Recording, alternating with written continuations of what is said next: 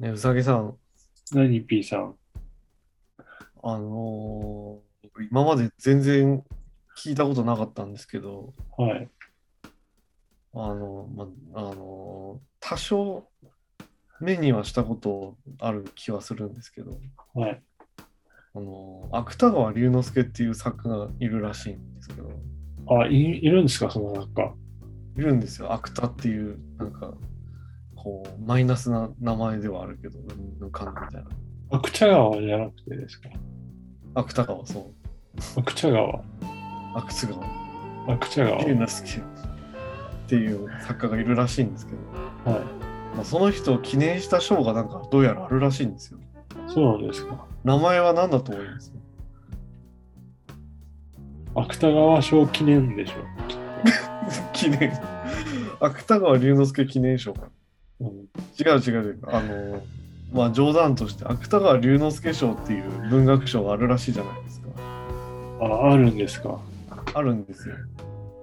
あの、全員が芥川龍之介にあのどれだけ寄せて書くことができるかっていうのを勝負するっていう。なんかあのえ裏でなんかパイばっかり投げてる祭りみたいな、なんかそういう趣の賞。え、じゃあ、歯車が、歯車が目から見えるようになったら勝ちじゃん。歯車が何個見えるかの賞。それは歯車賞だけどね。芥川龍之介賞。レイン、レインコートの男が何人見えるかっては、レーンコート何枚着れるでしょう ?96 枚の人すごいけど、優勝した。もうギッチギチだよ。もうだるまみたいになってるけど。うん違うんですよ、うさぎさん。はい。そんな記載はないんですよ、このように。そんなレレーンコート。あの、レインコートじゃなくて、レレインコーートレインジャンの「イ」を絵にしたレーンコートで「コ」も「オ」がカタカナで書いてあるやつじゃないんですよ。そうなんですか。レーンコート賞じゃないんですよ。うん。芥川龍之介賞が今度出るらしいじゃないですか。そうですね。19日ですね。はい。で我々にあの今開かれている情報はその芥川龍之介賞の候補作品とその作家名だけなんですよ。そうですね。だからこれをどうあのラジオで調理していくかっていう話なんですよ。はい。えーこれ誰がまずどうしようかな読んでいきますかはい。読み上げていきますね候補者、えー芥川賞の候補者の一覧ですけどは日本文学振興会というその芥川賞の主催のページを今見てますけど、えー今回の第166回の候補者、えーまず石田加穂という人の、えー我が友スミス、えーこれがスバルに乗ってたそうです今、新人賞じゃねえかな。あそうなの？今調べてる。うんそうだ。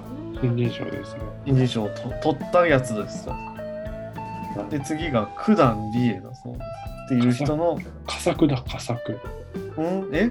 その我が友スミスが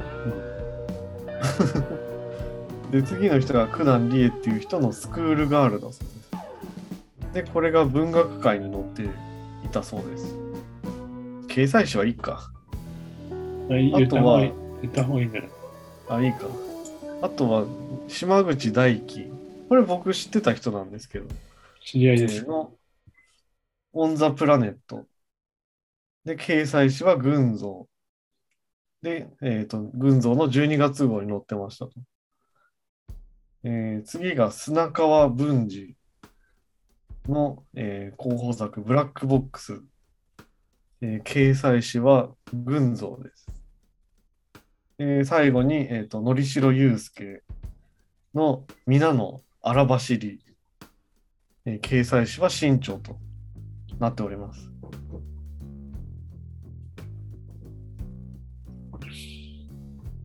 で、えっ、と、まあ僕はなんですけど、最初の2名のどちらも多分女性の作家ですよね。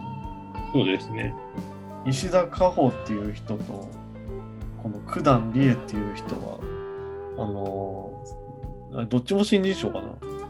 が2位は新人賞じゃないですね。新人賞を取ってからの第2作目ですねあ、スクールガールは。でまあ、えっ、と、スバル文学賞の佳佳作を取った人と、まあ、新人賞を取って2作目ぐらいの人が並んでて、まあ、どちらも知らなかったんですけど、もう3人に関してはある程度、あ、こういう人なんかなぐらいのことは言えるんですけど、えっ、と、まず島口、島島口大輝っていう人ですね。はい。この人が、えっ、と、まあ、この人も今年の、えっ、と、鳥が僕らは祈り天。これね、きくしくもですけど、鳥が僕らは祈り天なんですよ。そうですね。これ、吉よ岡弘天なんですよ。これで、あれですよね。スバル、スバル、スバルじゃない、群像の新人賞を取ってます。そうそうそう。し、デビューしたし、あの、点を使うことによって生命判断の画数を1個ちょずらして、いい画数にしたらしいんですよ。そうじゃないでしょ。嘘です。ごめんなさい。真っ赤な、根も葉もない嘘ですけど。角田。まあいいや。えーで、その、そう、グーゾ新人文学賞を受賞してデビューで、えーで、しかも、あ、そっか、野間文芸新人賞も候補になったんだ、この人。ノマブ、そう。ノマシン、ノマシン。うん、野間市っていうの？知らないけど。えっと、で、この人デビューした時に、あの、とあるツイッターフォローしてる人が騒いでたんですよね。うんで、あの、誰かっていうと、あの、ツイッターのアカウント名で言うと、えっ、とね、ちょっと待ってね。パッと出てもらった。えっ、と、まあ、あの、作家名で言うと、モロクマゲンっていう人がいて、えっ、と、ツイッターでモロクマゲンシュタインっていう名前にしてる人なんですけど、あの、すごいこう、前に一回、こんな感じで、群像に一回デビューして、で、しばらく2作目なしみたいな感じで過ぎてた人なんですけど、あの、ツイッターが結構面白いし、あの、ウィトゲンシュタインのマニアックな情報とか流してて結構面白い人だったんですけど、その人がなんか小説の書き方みたいなのを教えてた人のうちの一人だったらしいんですよ。あじゃあ、カルチャースクールから出たみたいな感じなの？ああのその人がなんかスクール的なことやってたのかは分かんないんですけど、まあ、とにかく感じとしてはそんな感じですね。そう、そんな感じでこう満を持して出てきた人らしいんですけど、まあだから、あの、そのモロクマゲンっていう人も面白いと思ってたんで気にはなってたんですけど、あのまだ読めてないんですよね。その鳥が僕らは祈りも気になって、あと冒頭とか読んだりはしたんですけど、そこから読み進められてはいなかったんですけど、で、その人の2作目のオン・ザ・プラネットが今回選ばれましたと。いうところですね。で、次の作家ですけど、砂川文治。えー砂川文治ですね。えっ、と、これが、あの、この人もまた、あの、うちらで、今年だっけ？去年だか忘れたけど、一回話題になったよね。去年ですね。去年か。あのーまあこの人も、えっ、と、新人賞、この人はだけど、新人賞取ったのは2016年。だから、えー今から5年前に新人として出てきた人ですと。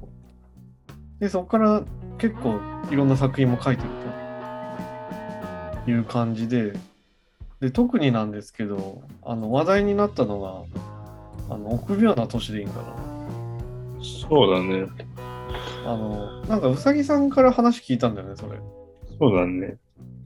なんかこれも人から、人から受け入れだけどね、臆病の年は。そそうなんかうさぎさんがなんかこういう面白い本があるって、えー、と言ってたよっていうことをうさぎさんが言ってたんですけど あのそれがその臆病な都市っていうやつで僕一応通して読んでみたんですけどあのー複雑な、あのー出版の経緯をしてたらしくて、え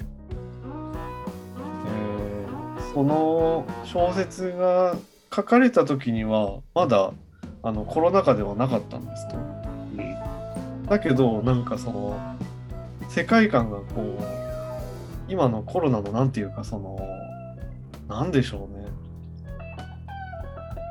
あコれ自体感予言してたんだよ、もう完全に。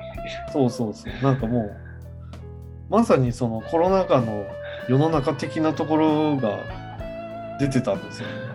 そうそうそう。こうなんだろう。そのコロナでも特にこうなんか症状とかうつるとかっていうことよりもこう社会情勢的なものとかこう社会のこう上層部みたいなあとこうなんだろう。自治体というかここでたし多分東京みたいのをなんか舞台に出してたよね。うん。なんか都庁的なところが舞台だった気がするんですけど。あ もうあんま結構忘れちゃってるんですけど。これももうこの1年前だから忘れちゃってる。うん。まあ、でも確かそんな感じだったと思うそういう世界観を書いてて、まあ、これだけは読み通しててこの人のこれしか読んでないんですけど。あこうなんかこうすごいシーンをなんか自分の中のシーンを捉えたっていう感じではなかったんですけどまあ世の中をこうなんかしかも予言的に描いたまあなんていうかそれなりにこう社会をこうなんていうか切ってるような作品だなとは思って一目置いてはいたんですけど、まあ、今回ついにそれがその人のブラックボックスが、芥川賞候補になりましたという感じですよね。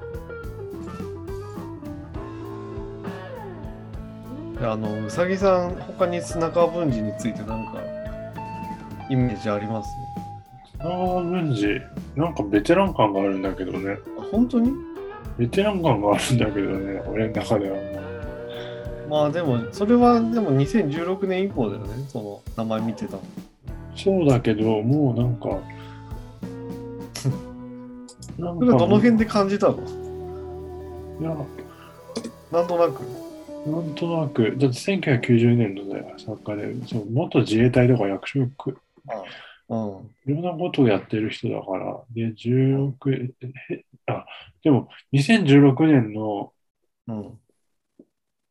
2016年の文学界の新人賞デビューだから、はい。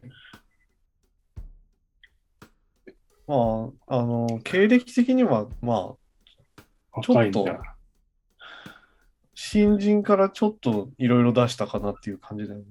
うん、ああ、まだ若いんだ。うん。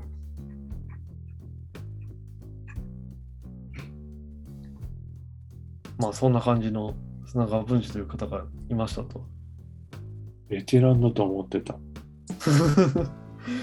で、最後がのりしろゆうすけですね。のりしろゆうすけはもう常連な感じがするんだよね。うん。まあ、そう。最近一番ヒットしてたのは多分旅する練習だよ。旅する練習です。結構話題にもなってたし。あ、なんだ、下の方にもあれがあるじゃん。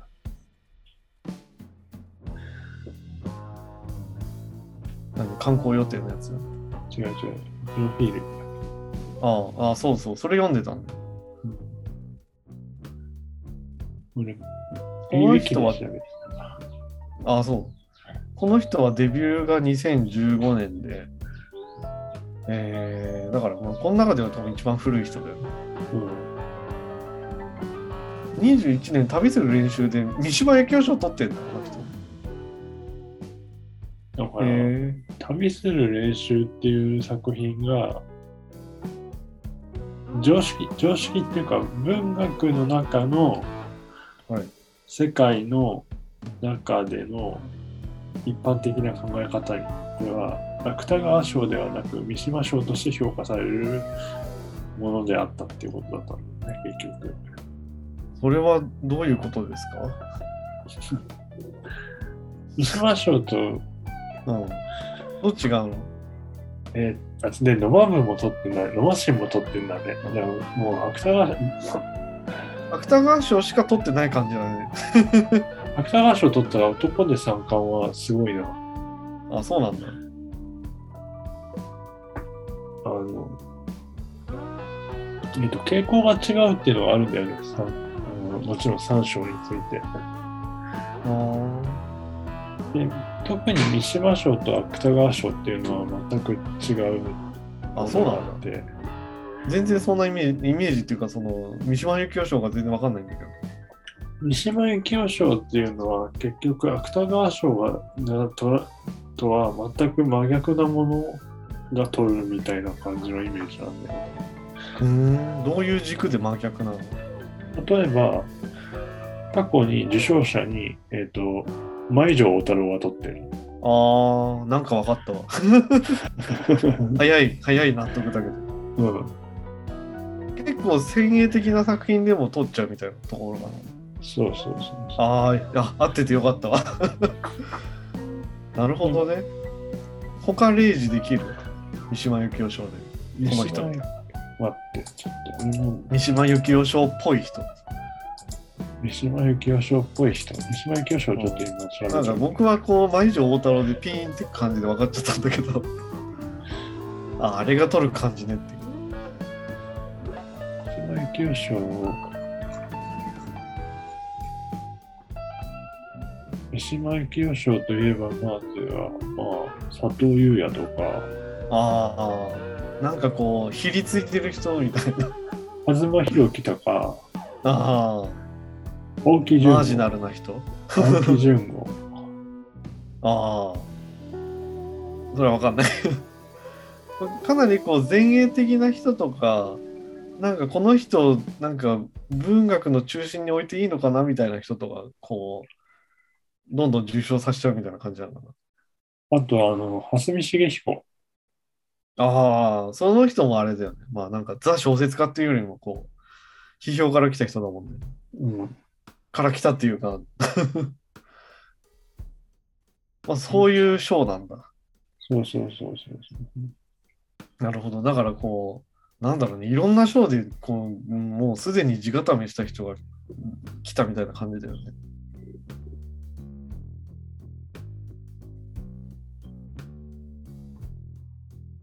じゃあまあ、あの、まあそれらを踏まえて、あの、僕の中で誰が取りますかって言ったら、やっぱのりしろゆうすけなのかな。そうかもしれないうんなんていうか、あの、上から下にこう向けて綺麗にさ、なんか経歴が重なってってる。今読んだ順だけど。だからそのそろそろ上げてもいいんじゃないっていう 芥川賞の芥川賞って6回候補になったら卒業しなきゃいけないのね。卒業させられちゃうさ卒業させられちゃうのね。6回しか候補にはなり得ないですと取るか、もう取らない。取るかななならないのね。で、のりしろゆうすけって今3回か4回だよね。そうなんだ。6回目来るのかな、幻の。6回、島田正彦は6回になって、それ以降、あれしてないんだよ。で、今、そうなんだ野ゆうすけって今何回になってる？ツバショコフ2回、最高の人魚と、まあ旅する練習2回かまだ。3回ぐらいになってると思ってたんだけど、3回が今日で、今回で。3回か。だから、まだ上げてもいい、まだ上げなくてもいいって判断が働くかもしれないけど、もう上げてもいいかもしれないっていう判断もあああるかもしれない。へえ。作品の出来によるかもしれない。ああ。もうでも順番的にはこの人じゃないからね。他の人と比べちゃうと。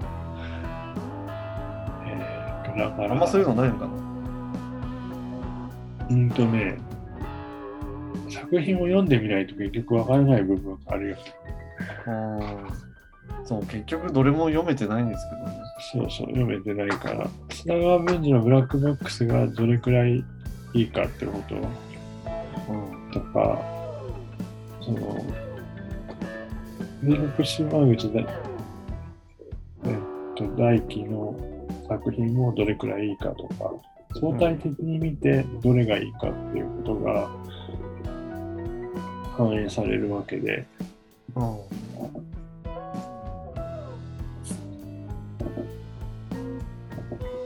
ただ、クダン・リエは、あんまり好きじゃないんだよな。読んだの？その、悪い音楽悪い音楽はレビューで書いた。あ、そうだっけ？うん。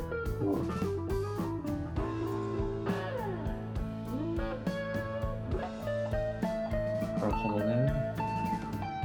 クダン・リエが、クダン・リエはもう少し、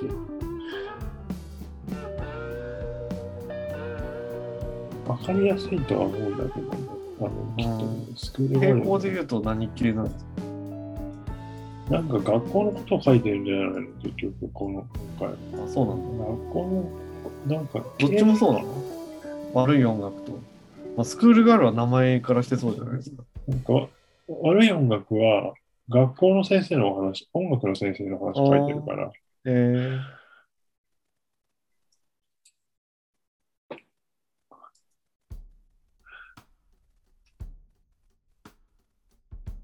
なるほどね。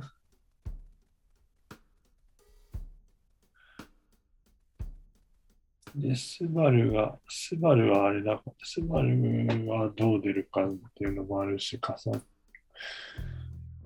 佳作だけど、実は良作だったっていう可能性。うーん。あ、大穴だよね、これは。大穴だね。これ来たら、何ってこうひっくり返った感じはするけど。それで言うと、なんだっけ。一番、一番見込まれるやつってなんだっけ？馬で言うと。まあ、本命？本命はのりしろじゃない？二重丸ついてんだっけ？二重丸なんで。のりしろゆうすけ二重丸、砂川文治丸、なんだっけ？